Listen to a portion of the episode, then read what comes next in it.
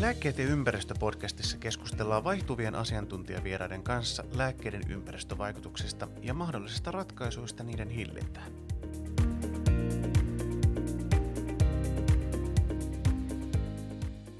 Rakas kuulija, tervetuloa Lääkkeet ja ympäristöpodcastin ensimmäisen tuotantokauden viimeiseen jaksoon, jossa keskustelemme Euroopan unionin kestävän kasvun strategiasta, eli European Green Dealista, sekä sen yhteyksistä lääkealan kestävyyteen lähitulevaisuudessa. Minä olen Mikael Sokero, lämpimästi tervetuloa mukaan. Ennen kuin hypätään tämänkertaiseen aiheeseen, suonitteleen tuotantokauden päätösjakson kunniaksi lyhyen katsauksen menneeseen. Olemme tämän tuotantokauden aikana tarkastelleet lääkealan ympäristökysymyksiä monista näkökulmista, huikeiden vieraiden ja näkemyksellisten SUDDEn tutkijoiden kanssa. Menneiden jaksojen aikana olemme oppineet ainakin, että lääkäreiden ja kuluttajien on hankalaa omalla toiminnallaan vaikuttaa lääkkeiden ympäristövaikutuksiin. Ensimmäisessä jaksossa puhuimme kuluttajien asenteista lääkkeiden ympäristökuormaa kohtaan ja totesimme, että kansalaisten varsin laajamittainen huoli olisi käännettävä konkreettisiksi teoiksi. Näinhän on jo ilmastonmuutoksen osalta useissa sosiaali- ja terveysalan järjestöissä sekä muissa toimijoissa toimittu SOSTEryn selvityksen mukaan. Jaksossa 2 pidimme lääkäreiden roolia tärkeänä ja päädyimme siihen, että vaikka lääkäreiden on otettava monta ja monitoista seikkaa huomioon hoitoa suunnitellessaan ja lääkettä määrätessään, lääkärit tarvitsevat lisää tietoa ympäristövaikutusten huomioimisesta. Voisimme kuulemma seuraavalla lääkärikäynnillä synnyttää potentiaalisesti hyvin kiusallisen tilanteen kysymällä reseptiin määrätyn lääkkeen ympäristövaikutuksista lääkäriltä. Kolmannessa ja neljännessä jaksossa opimme, että lääkepakkauksiin ja jäteveden puhdistukseen liittyvän teknologian käyttöönotto sekä vientimahdollisuuksien lunastaminen vaatii investointeja ja jatkokehitystä. Lisäksi vaadittaneen jonkinlaista tuuppausta sääntelyn suunnalta. Lääkemarkkinat nimittäin toimivat kansainvälisesti, jonka vuoksi EU-tason sääntely onkin tärkeä alue, jonka kautta lääkealan kestävä kasvu voi ottaa harppauksia eteenpäin. Esimerkiksi kemikaalilainsäädännön tai vaikkapa muovidirektiivin osalta on esitetty arvioita, joiden mukaan Euroopan unioni etenee jopa jäsenmaitaan nopeammin. Tuleeko näin käymään myös lääkkeiden ympäristövaikutusten osalta? Se jää nähtäväksi. Mutta siihen paneudumme myös tänään. Onneksi voin todeta, että jälleen kerran minun ei tarvitse näihin kiperämpiin kysymyksiin täällä itsekseni pohtia ja etsiä vastauksia, vaan minulla on seurannani taas maan parhaita asiantuntijoita asiasta keskustelemassa. Aloitetaanpa vieraiden esittely sinusta, Mirella Miettinen, ympäristöoikeuden yliopistotutkija Itä-Suomen yliopistosta ja olet erikoistunut kemikaalisääntelyyn erityisesti nanomateriaalien ja lääkkeiden osalta. Kerro vähän Mirella, minkälaisten kysymysten parissa olet tässä viime aikoina työskennellyt ja miten itse asiassa olet päätynyt näiden kysymysten äärelle nyt niin kuin ensinkään? Minun tausta on tosiaankin luonnontieteiden puolella ja olen ollut pitkään nanomateriaalien tutkijana. Luonnollisesti myös sen jälkeen, kun siirryin oikeustieteilijäksi, niin kiinnostus on nanomateriaalien sääntelyssä ollut ja siihen liittyvää tutkimusta olen tehnyt. Ja nyt sitten tämän SUDDEn hankkeen myötä on tulleet myös lääkeaineet mukaan ja viime aikoina olen siis tarkastellut muun muassa sitä, että miten ne huomioidaan kansallisessa lainsäädännössä. Mahtavaa. Tervetuloa mukaan tähän jaksoon. Ja seuraavaksi täällä studiossa kanssamme Antti Peltomäki, Euroopan komission Suomen edustuston päällikkö. Tervetuloa. Kiitos. Kerrotko Antti nyt näin ihan aluksi, että minkälaisia tehtäviä Euroopan komission Suomen edustustolla on? Komission edustusto ei ole diplomaattinen edustusto. Että me tietysti toimimme aika lailla samalla tavalla kuin sanotaan vaikka jäsenvaltioiden diplomaattiset edustajat täällä, mutta että meidän rooli on kuitenkin osallistua suomalaiseen keskusteluun osana tämmöistä EUn institutionaalista rakennetta. Että me olemme täällä yrittää niin kuin selventää ja edustaa komission roolia koko tässä EUn institutionaalisessa pelissä ja siinä sitten erilaisia toimijoita on suomalaiset MEPit Euroopan parlamentissa ja Suomen hallituksen edustajat sitten neuvostossa ja tätä peliä me pelaamme täällä ihan samalla tavalla kuin Brysselissä tai Strasbourgissa ja tämä on niin kuin se tietyn tyyppinen vuorovaikutus erilaisista poliittisista kysymyksistä on sitten lääkkeitä tai Green Dealia tai yhteistä ulko- ja turvallisuuspolitiikkaa, että yritämme olla kaikkien tieteiden tohtoreita. Mahtavaa. Kuulostaa siltä, että meille tulee hieno keskustelu tänään. Tervetuloa. Kertoisitko vielä, että tähän alkuun, että miltä tämä lääkkeiden ympäristökuorma nyt näyttäytyy sinun työsi kautta? No, se on yksi pieni osa tätä laajaa kokonaisuutta ja sanotaan nyt sitten, että jos otetaan nyt tämän komission niin kuin nämä painopistealueet, jotka on Green Deal ja tämä digitalisoituminen ja ehkä niin kuin semmoinen, voisiko sanoa, koko talouden ja yhteiskunnan tämmöinen kaksoismuutos, joka on iso ja kaiken kattava. Ja mä luulen, että lääkkeet ja niiden ympäristövaikutukset on aika lailla osana tätä isoa palettia. Ja mä luulen, että ne sopii oikein hyvin sitten siihen pohdittavaksi, että sillä ei ole yhtä ratkaisua, vaan se on niin kuin osa tätä aika monia erilaisia strategioita, on ne sitten kemikaalia tai on ne sitten suoraan näitä tämmöisiä päästöjen nollapäästöisyyttä, ylimalkaan ympäristökuormitusta ja se on niin kuin osa isoa palapeliä. Aivan näin. Sukelletaanpa tähän vähän syvemmälle ihan juuri. Lääkkeitä koskeva sääntely kytkeytyy yleensä turvallisuuteen tai kuluttajan oikeuksiin ja ympäristösääntelyssä perinteisiin ympäristöhaittojen aiheuttajiin. Kuitenkin esimerkiksi antibioottiresistenssissä, eli siis bakteerien vastustuskyvyllä lisääntymisessä suhteessa antibiootteihin, siitä on ollut puhetta.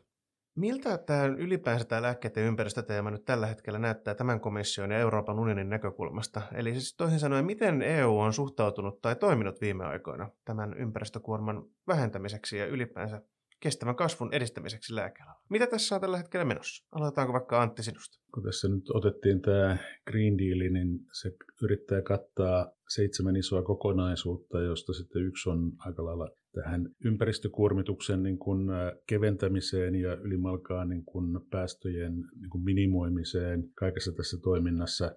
Mutta se on, niin kuin voisi sanoa, että iso osa tämmöistä hiilineutraalia kiertotaloustematiikkaa, joka tämä Green Deal ehkä nyt sitten on, että se niin kuin kattaa energiantuotannosta liikenteeseen ja teollisuuteen ja asumiseen ja oikeastaan niin kuin kaikkiin näihin meidän taloudellisen ja yhteiskunnallisen toiminnan niin kuin vaikutukset myöskin biodiversiteettiin ja sitten ympäristökuormitukseen, että se on pitkän jänteen, tai sanotaan nyt, että jos tämä Green Deal on ehkä semmoinen 5-10 vuotta, eurooppalaiset isot ohjelmat yleensä on, jos se yritetään niin kuin saada tämmöistä muutosta draivattua, niin siinä kontekstissa tämä toimii tai on toimimatta. Entäpäs Mirella, minkälaisia näkökulmia sinulla on kysymyksiä? Viime vuonnahan jo komissio julkaisi tämän lääkeainestrategia ympäristössä oleviin lääkeaineisiin, mikä ei suoraan liittynyt Green Dealiin, vaan aiempiin velvoitteisiin. Mutta nyt sitten Green Dealiin liittyen ainakin huomioon otettavia aloitteita, mitkä liittyy lääkealaan, niin on tuo teollisuusstrategia ja kiertotalouden uusi toimintasuunnitelma, jotka julkaistiin maaliskuussa. Niiden yhtenä tarkoituksena on kannustaa teollisuutta puhtaampaan ja kiertotalouteen perustuvaan toimintaan. Ja lääkeala on Euroopassa merkittävä työllistäjä ja teollisuuden ala, joten on teollisuusstrategian tavoite tukea Euroopalle tärkeitä strategisia teollisuuden aloja, niin koskettaa erityisesti sitä. Ja samoin, koska lääkkeiden tuotantoketjut on pitkiä ja raaka-ainetuotanto usein kolmansissa maissa, niin nuo kiertotaloustavoitteet ei tällä hetkellä nykyisellään toteudu, mikä johtuu esimerkiksi eri maiden lainsäädäntöeroista ja puhtaasti tietämättömyydestä ja resurssien puutteesta myös. Ja tähän samaan asiaan sitten pureutuu osittain myös loppuvuodesta julkaistava EU-lääkeainestrategia, jossa on nostettu myös tavoitteeksi Euroopan sisäisten tuotantoketjujen lisääminen ja EU-vaikutusvallan kasvattaminen kansainvälisellä tasolla, jotta saataisiin luotua harmonisoituja standardeja paitsi lääkkeiden laadun ja turvallisuuden varmistamiseksi, mutta myös ympäristöriskien arvioimiseksi. Eli summaten voisi sanoa, että Green Deal ei nyt olekaan siis ainoa asia, mikä on tämän lääkkeiden ympäristönäkökulmasta nyt tällä hetkellä menossa. Tosiaan, tässä tuli useasti mainittua jo European Green Deal, eli siis kysymyksessä on EU:n vuosille 2019 ja 2024 välillä lanseeraama strategia, joka kantaa nimeä European Green Deal. Strategiassa asetetaan suuntaviivat tulevalle kestävälle kasvulle, joka tarkoittaa käytännössä ymmärtääkseni 3 asiaa, ja nyt haluan kuulla teiltä myös näkemyksiä tähän, että olenko ymmärtänyt tämän ihan väärin. Siinä on käytännössä tavoitteena kasvihuonekaasujen nollaaminen vuoteen 2050 mennessä, eli 30 vuodessa. Toisekseen taloudellisen kasvun niin sanottu irtikytkentä luonnonvarojen käytöstä sekä kaikkien alueiden ja ihmisten pitäminen mukana kehityksessä. Oma keskustelunsa tietysti on tästä keskustelusta erillisesti, että onko tämmöinen asia ylipäänsä tavoittelemisen arvosta. Ja jonkin verran on myös keskusteltu siitä viime aikoina, että onko tämä irtikytkennän, eli siis lyhyesti sanottuna se, että taloudellinen kasvu ei perustuisikaan luonnonvarojen käyttöön, ylipäänsä mahdollista. Jos ei mennä siihen, niin Antti, mitä tämä kasvustrategia nyt niin kuin merkitsee Euroopalle? Millä tavalla se on meille relevantti?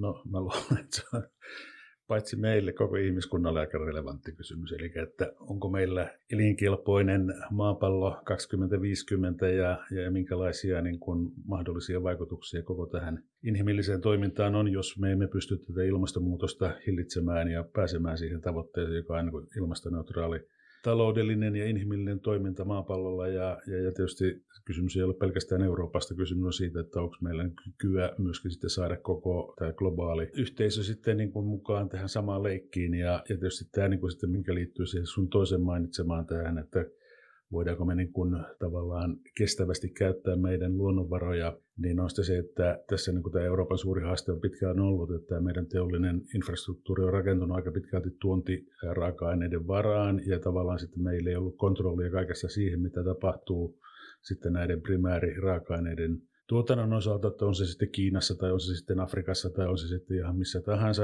Ja tämä on niin kuin ehkä ollut sitten se haaste, jota tässä on niin kuin yritetty myöskin taklaamaan, että kuinka paljon me pystytään niin kuin käyttämään olemassa olevia sanotaan jätevirtoja tai sanotaan raaka-ainevirtoja uudestaan, kierrättämään niitä tai tekemään sellaisia tuotteita ja palveluita, jotka niin kuin, voivat olla kestävämpiä kuin nämä nykyaikaiset tai sanotaan perinteisen teollisen tuotantomallin mukaiset tuotteet. Et kyllä mä luulen, että nämä on niin kuin isoja asioita, joissa pelureita on Suomi, Eurooppa ja oikeastaan kaikki muut toimijat, että haastetta riittää. Uskon sen ja näistä primääriraaka-aineista, eli siis käytännössä luonnon raaka-aineista, niin puhuttiinkin tuossa pakkauskierrätysjaksossa, alumiinista erityisesti käytiin keskustelua ja sitä myöten myös tätä muovista ja sen kierrosta. Toisin sanoen puhutaan aika vavahduttavasta muutoksesta Euroopan politiikassa. Osaatko sanoa, että missä mennään tällä hetkellä Green Dealin osalta? Se on viime vuonna siis lanseerattu. Olin 13 vuotta Brysselissä ja olin sekä täällä niin kuin digitaalisen teollisuuden että sitten tämän savupiipputeollisuuden ja oikeastaan tämän niin kuin taloudellisen sääntelyn kanssa tekemisissä ne vuodet. Ja voisi sanoa, että mä olen aika optimisti sen suhteen, että meillä on tapahtunut semmoinen ajatuksellinen vallankumous. Ehkä ei aina niin paljon niin kuin poliitikkojen keskuudessa, mutta yritysmaailmassa on tapahtunut aikamoinen niin kuin lyhyenkin ajan sisällä, että puhutaan vaikka teollisuuden tiekarttojen rakentamisesta, että miten tähän 2050-tavoitteeseen päästään, niin vaikka nyt Suomelle hyvin tyypillinen energiaintensiivinen teollisuus on aika lailla niin kuin muuttanut asentoa, että se ei ole enää, että sitä vastustetaan jatkuvasti kilpailukykyhaittana, että yritetään päästä niin kuin näistä ilmastotavoitteisiin. Ollaan niin kuin aika lailla hands on, ryhdytään katsomaan teknologisia ratkaisuja, miten se on tehtävissä. Tiedetään toki, että ne investoinnit, jotka tänään tehdään, niin ne kantavat sinne 2050 asti, että nyt se pitää tehdä oikein eikä väärin. Sitä ei korjata enää 5 tai 10 vuoden päästä. Ja tyypillinen, mistä myöskin presidentti Ursula von der Leyen siinä omassa State of the Union, tai tässä unionin tilakäsittelevässä puheessa hän viittasi tämmöiseen suomalais-ruotsalaisen terästeollisuuteen, terästehtaaseen tai teräsfirmaan, joka on jo päättänyt 2040 mennessä niin kuin korvata hiilen vedyllä. Ja on sitten se, että tämän tyyppisiä isoja tuotannollisia muutoksia, teknologisia ja taloudellisia, ne maksavat paljon. Pääomakustannukset ovat korkeita ja myöskin operatiiviset kustannukset ovat korkeita, mutta siitä huolimatta, että se ei enää pelota teollisuutta. Tämä onkin tosi kiinnostava ja varmasti nyt niin kuin uutisia vähänkään seurannut kuulija niin on huomannut tämän saman muutoksen ainakin retorisella tasolla. Kiinnostava kysymys on, että jos teollisuus on jo liikkumassa eteenpäin tai on jo luonut tiekarttoja, niin mikä on sitten hallinnoija ja tätä EU-tason ohjauksen rooli tässä kaikessa? No ehkä siinä mielessä nyt sitten tämä Green Deal on yritys niin kuin ottaa kaikki nämä relevantit kysymykset saman sateenvarjon alle ja tarkastella niitä yhdessä eikä kaikkia aina erikseen. Koska tietysti nämä kaikki vaikuttaa kaikkeen, varsinkin silloin jos puhutaan kiertotaloudesta, niin nämä menneiden vuosien tavallaan se kysymys, että me ryhdymme niin kuin säätelemään jätteitä ja sitten on se, että totta kai me voimme lainsäädännöllä itsekin olla juristia, että voin sanoa, että tietysti tykkään siitä, että asioita maailmassa saadaan aikaiseksi lakeja säätämällä, mutta toisaalta on sitten se, että sä et niin kuin voi tämmöistä teollista arvoketjua niin kuin pelkällä lainpykälällä muuttaa. Sun pitää oikeastaan muuttaa koko se arvoketjun toimintalogiikka ja tapa. Ja se on se iso muutos, jota tässä tarvitaan, ja se ei tapahdu ihan sormia napsauttamalla. Musta tuntuu, että puhutaan nyt vaikkapa rakennuksista, miten niitä tehdään ja kuinka iso kuorma niistä tulee. Oikeastaan se on kysymys ei pelkästään teollisuudesta, eikä pelkästään liikenteestä, eikä energiantuotannosta. Tietysti ne on kaikki isoja blokkeja, mutta että ne kaikki tarvitaan tähän leikkiin. Aivan. Ja sikäli varmaan hyvä sanoa, että ilahduttavaahan on tämä, mistä puhuit, asennemuutos, koska asenteet ja arvothan on ne, mitkä hitaimmin kaikista muuttuu. Teknologia muuttuu itse asiassa loppujen lopuksi aika nopeasti ja meillä on paljon erilaisia keinoja teknologisen kehityksen edistämiseksi, mutta arvojen muutos onkin paljon hankalampi, monimutkaisempi kysymys. Mirella, EU Green Deal, iso sateenvarjo, jonka alle menee paljon siitä, miten Eurooppa haluaa olla tulevaisuudessa edelläkävijä ilmasto- ja ympäristökysymyksistä. Äsken puhuit niistä asioista, mitkä ovat unionissa, komissiossa tällä hetkellä vähän niin kuin tämän Green Dealin ulkopuolella, mutta mitä tämä Green Deal tarkoittaa tämän lääkkeet- ja ympäristökokonaisuuden näkökulmasta? Green Deal tavallaan noiden yleisten strategioiden ja tavoitteiden kautta asettaa myös tavoitteita lääkkeiden ympäristökuormalle, niin kuin äsken sanoin tuosta teollisuusstrategian kiertotalousohjelman kautta, mihin sitten myös tuo lääkeainestrategia linkittyy, mutta sitten myös esimerkiksi tämä pellolta pöytään strategia, joka on myös julkaistu jo keväällä, niin se pyrkii rajoittamaan juurikin tämän mikrobilääkeresistenssi leviämistä ottamalla aika kunnianhimoisenkin tavoitteen rajoittaa tuotantoeläimille ja vesiviljelyssä käytettävien mikrobilääkkeiden myyntiä EU:ssa vielä 10% vuoteen 2030 mennessä.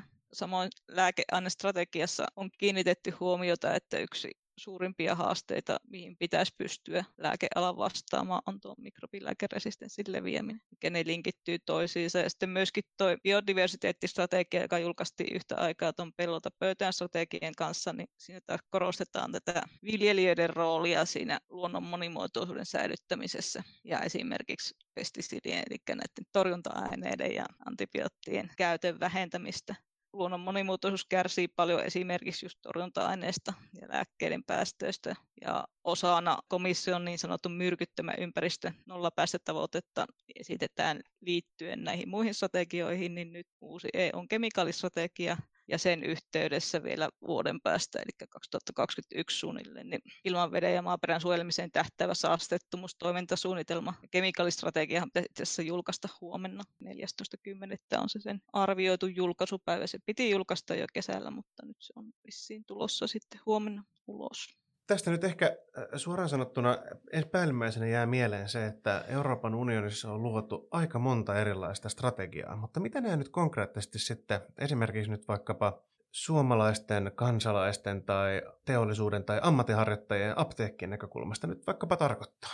Mikä on se yhtymäpinta nyt sitten? Mitä on odotettavissa? Mikä on se konkreettinen muutos? Suunta vaikuttaa olevan ainakin oikea, mutta mitä tapahtuu seuraavaksi? Kuten ehkä tuossa aluksi sanoin, että mä en nyt ole ihan niin syvällinen asiantuntija siitä, että miten lääkkeitä säädellään EU- ja kansallisella tasolla, mutta kuitenkin on siitä, että kuten Mirella tässä kertoi, niin se on niin monta tavallaan poliittista instrumenttia, lainsäädäntöinstrumentteja. Ehkä meillä on siis lääkelainsäädäntö, joka on sitten pyrkinyt siihen, että ottamaan niin näitä kaikkia ympäristövaikutuksia huomioon silloin, kun tätä lääkekehitystä on niin Euroopassa tehty, ja sitten kun niitä myyntilupia annetaan, niin tietysti on sitten se, että se on niin siinä lainsäädäntöprosessissa etukäteen pyritään huomioimaan siinä tarkkuudessa, kuin niitä nyt sitten on voitu ottaa huomioon, ja Mirella on varmaan tältä osalta paljon parempi asiantuntija kuin minä olen, että kuinka hyvin se on toiminut, mutta tietysti nyt kun nämä muut tämmöiset vähän isommat, eli että niin kuin Mirella sanoi, että ne on kemikaalistrategia, joka sitten ei varsinaisesti mene niihin lääkekehitykseen, mutta esimerkiksi siinä tuotantoprosessissa olevien kemikaalien käyttöä, niin se taas sitten menee niin kuin tämän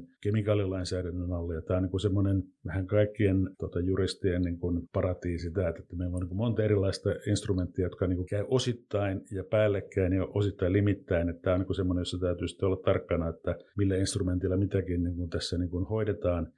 Ja totta kai niin kuin voidaan sitten sanoa, että sitten on vielä nämä kansalliset toimenpiteet, joiden osalta niin kuin, varmaan taas kerran Mirella voi ehkä kertoa tarkemmin, että kuinka hyvin nämä eri jäsenvaltioiden niin kuin, tavallaan ne kansalliset toimenpiteet sitten tukee tätä eurooppalaista tavoitteistoa, joka tässä nyt on olemassa olevaa lainsäädäntöä, ja sitten on se, että mitä tässä pyritään uudistamaan, on se sitten biodiversiteettia tai tätä myrkyttömyyttä tai sanotaan tätä niin sanottua nollapäästöisyyttä, joka sitten osittain on vielä, voisiko sanoa, poliittisena niin kuin tavoitteenasetteluna, eikä vielä lainsäädäntöä toimenpiteenä, ja sitten totta kai niin on tämä kiertotalouteen ja siihen liittyvä jätelainsäädäntö, ja semmoinen kokonaisuus, jonka niin kuin yhteistoiminta on sitten ehkä sitä, että yksittäinen apteekkari, kun minä menen aspiriinia pyytämään, niin se tuskin mulle kertoo, mitä kaikkea tämä kaikki on niin kuin ennen sitä myyntitapahtumaa tapahtunut, enkä minä hirveästi kysele, mutta tietysti on sitten se, että jonkun täytyy kysyä ja jonkun täytyy tietää vastaukset, ja ehkä se on Mirella. No niin, pallo on Siilijärvellä.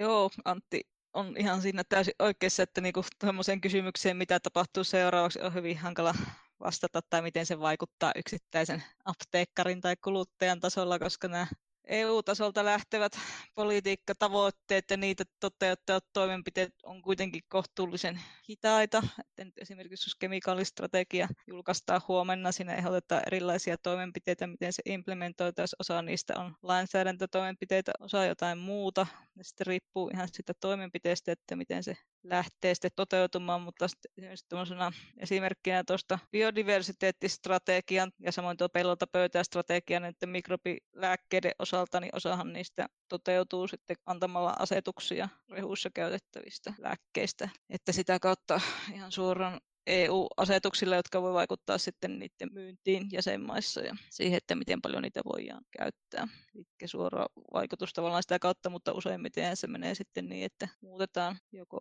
EU-lainsäädäntöön ja sitten implementoidaan kansalliseen lainsäädäntöön soveltuviin osiin. Aivan, eli voisiko nyt siis toisin sanoen näin, että Euroopan unioni on ottanut nyt uudenlaisen suunnan ja että tässä lähivuosina todennäköisesti tullaan näkemään sen vaikutuksia enemmän tai vähemmän, vai meneekö vielä pidemmälle?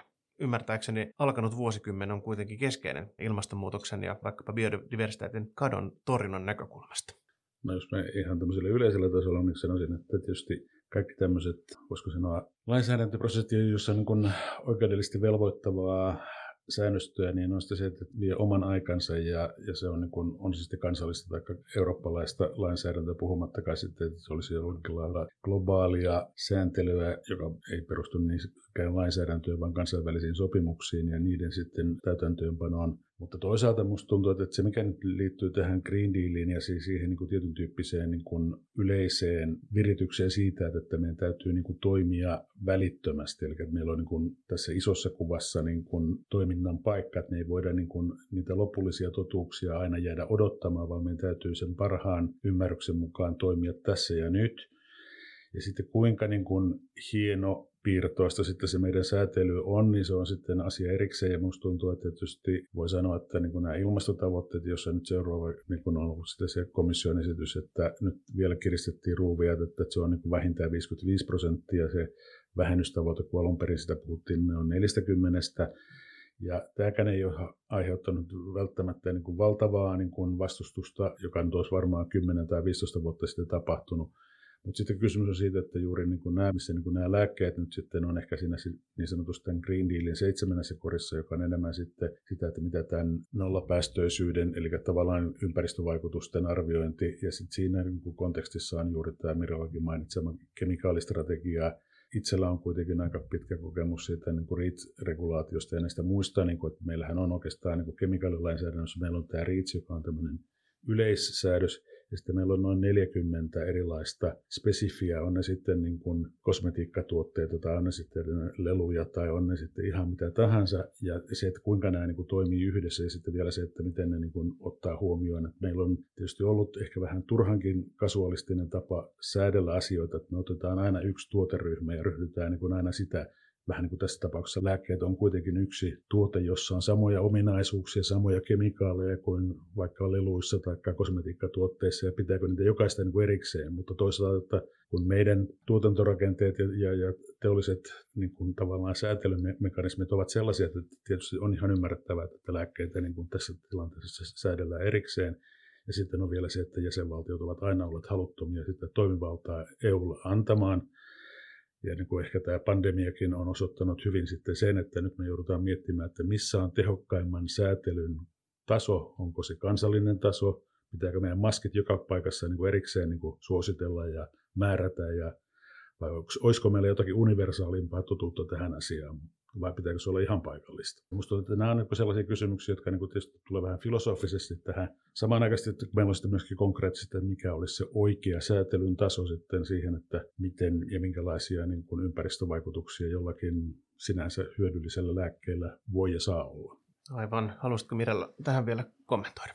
Varsinkin tuon kemikaalistrategian osalta on puhuttu myös siitä, että johtaako se siihen, että pitäisi avata myös REACH-sääntelyä, jotta sen tavoitteet saataisiin toteutettua, ja se taas on sitten vähän isompi asia. Mutta itse olen sitä mieltä, että se, että saataisiin tämä muutos tapahtumaan ja potentiaali, mitä Green Deal noin tavoitetasolla sisältää, niin toteutumaan, niin kaikki teollisuus on siinä ihan avainasemassa, että jos jäädään odottamaan sitä, että sääntelylle pakotetaan johonkin, auttamatta liian myöhäistä, että se pitäisi lähteä teollisuudesta sen muutokseen, että mitä nopeammin muuttaa toimintatapoja, niin kuin osa teollisuudesta, kuten Antti kertoo, on jo tehnytkin, niin sen nopeammin tavallaan tai enemmän he siitä itse hyötyvät, jos pystyvät käyttämään sen momentumin nyt. Juuri näin, eli siis toisin sanoen, mistä Antti puhui aikaisemmin, se, että teollisuus on itse asiassa lähtenyt jo jollain tavalla etunojassa suhteessa tähän nykyiseen sääntelyyn niin, liikkeelle, niin onkin hyvä uutinen, mutta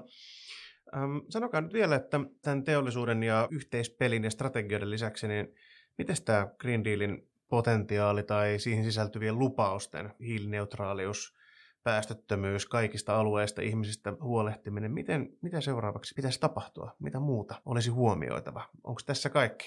No, Green Deal yrittää olla kaiken kattava eurooppalainen kasvustrategia, niin kuin presidentti Ursula von der Leyen on sanonut, että tavallaan niin kuin se, mikä näyttäytyi vielä ehkä 10 vuotta sitten tämmöisenä niin kuin kasvun jarruna tai esteenä tai jonkinlaisena ylimääräisenä taakkana, niin tästä kestävästä tuotanto- ja talousmallista pitäisi niin kuin tietyllä tavalla niin kuin tulla tämmöinen mainstream kilpailukykystrategia, että sillä niin kuin uskotaan, että sen avulla niin kuin pystytään luomaan sellaista globaalia kysyntää, että sen varassa myöskin sitten niin kuin sanotaan nämä investoinnit ja niin kuin ne lisärasitteet, jotka tästä nyt aivan ilmeisesti kaikille taloudellisille toimijoille tulee, niin on sitten se, että ne myöskin niin kuin maksavat itsensä takaisin. Tässä on niin kuin bisnislogiikka, eli tietyllä tavalla sen bisnislogiikan ymmärtäminen, että kuinka tämä niin kuin oikeasti isossa kuvassa toimii ja kuinka sitten niin kuin Trumpit ja presidentti Xi ja presidentti Putinit on tässä leikissä mukana, niin se on ehkä sitten se seuraava iso haaste, että miten tämä niin kuin eurooppalainen suuri yritys tehdä tämmöinen niin kuin kestävä digiloikka,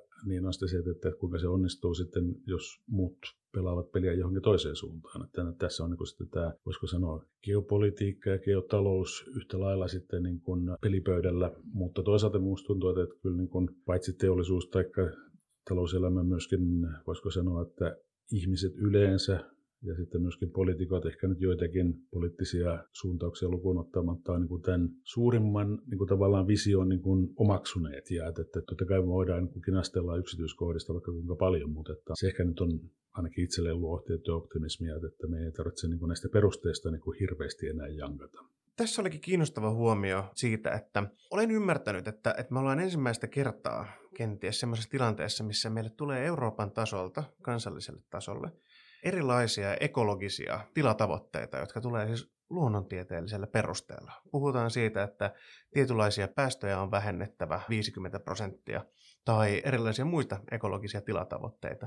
Ja kysymyksessähän on siis tilanne, missä toisin sanoen annetaan luonnontieteellisiä tavoitteita politiikalle kansallisella tasolla. Se, mitä tästä ymmärrän, on se, että tämmöinen tilanne ei ole koskaan aikaisemmin ollut, ainakaan siinä määrin, missä nykyään sekä niin kuin erilaisilla toimialoilla että volyymiltaan, paineeltaan on. Mitä tämä nyt tarkoittaa sitten suomalaiselle lainsäädännön valmistelulle tai suomalaiselle politiikkavalmistelulle, kun meillä on tämmöinen tilanne, että Euroopasta annetaan tosi kunnianhimoisia, nopeita tavoitteita, jotka ovat luonnontieteellisiä, joiden niin kuin vaikuttavuus syntyy sitä kautta, tai voidaan ymmärtää sitä kautta ja tulevat eri tavalla mitatuksi.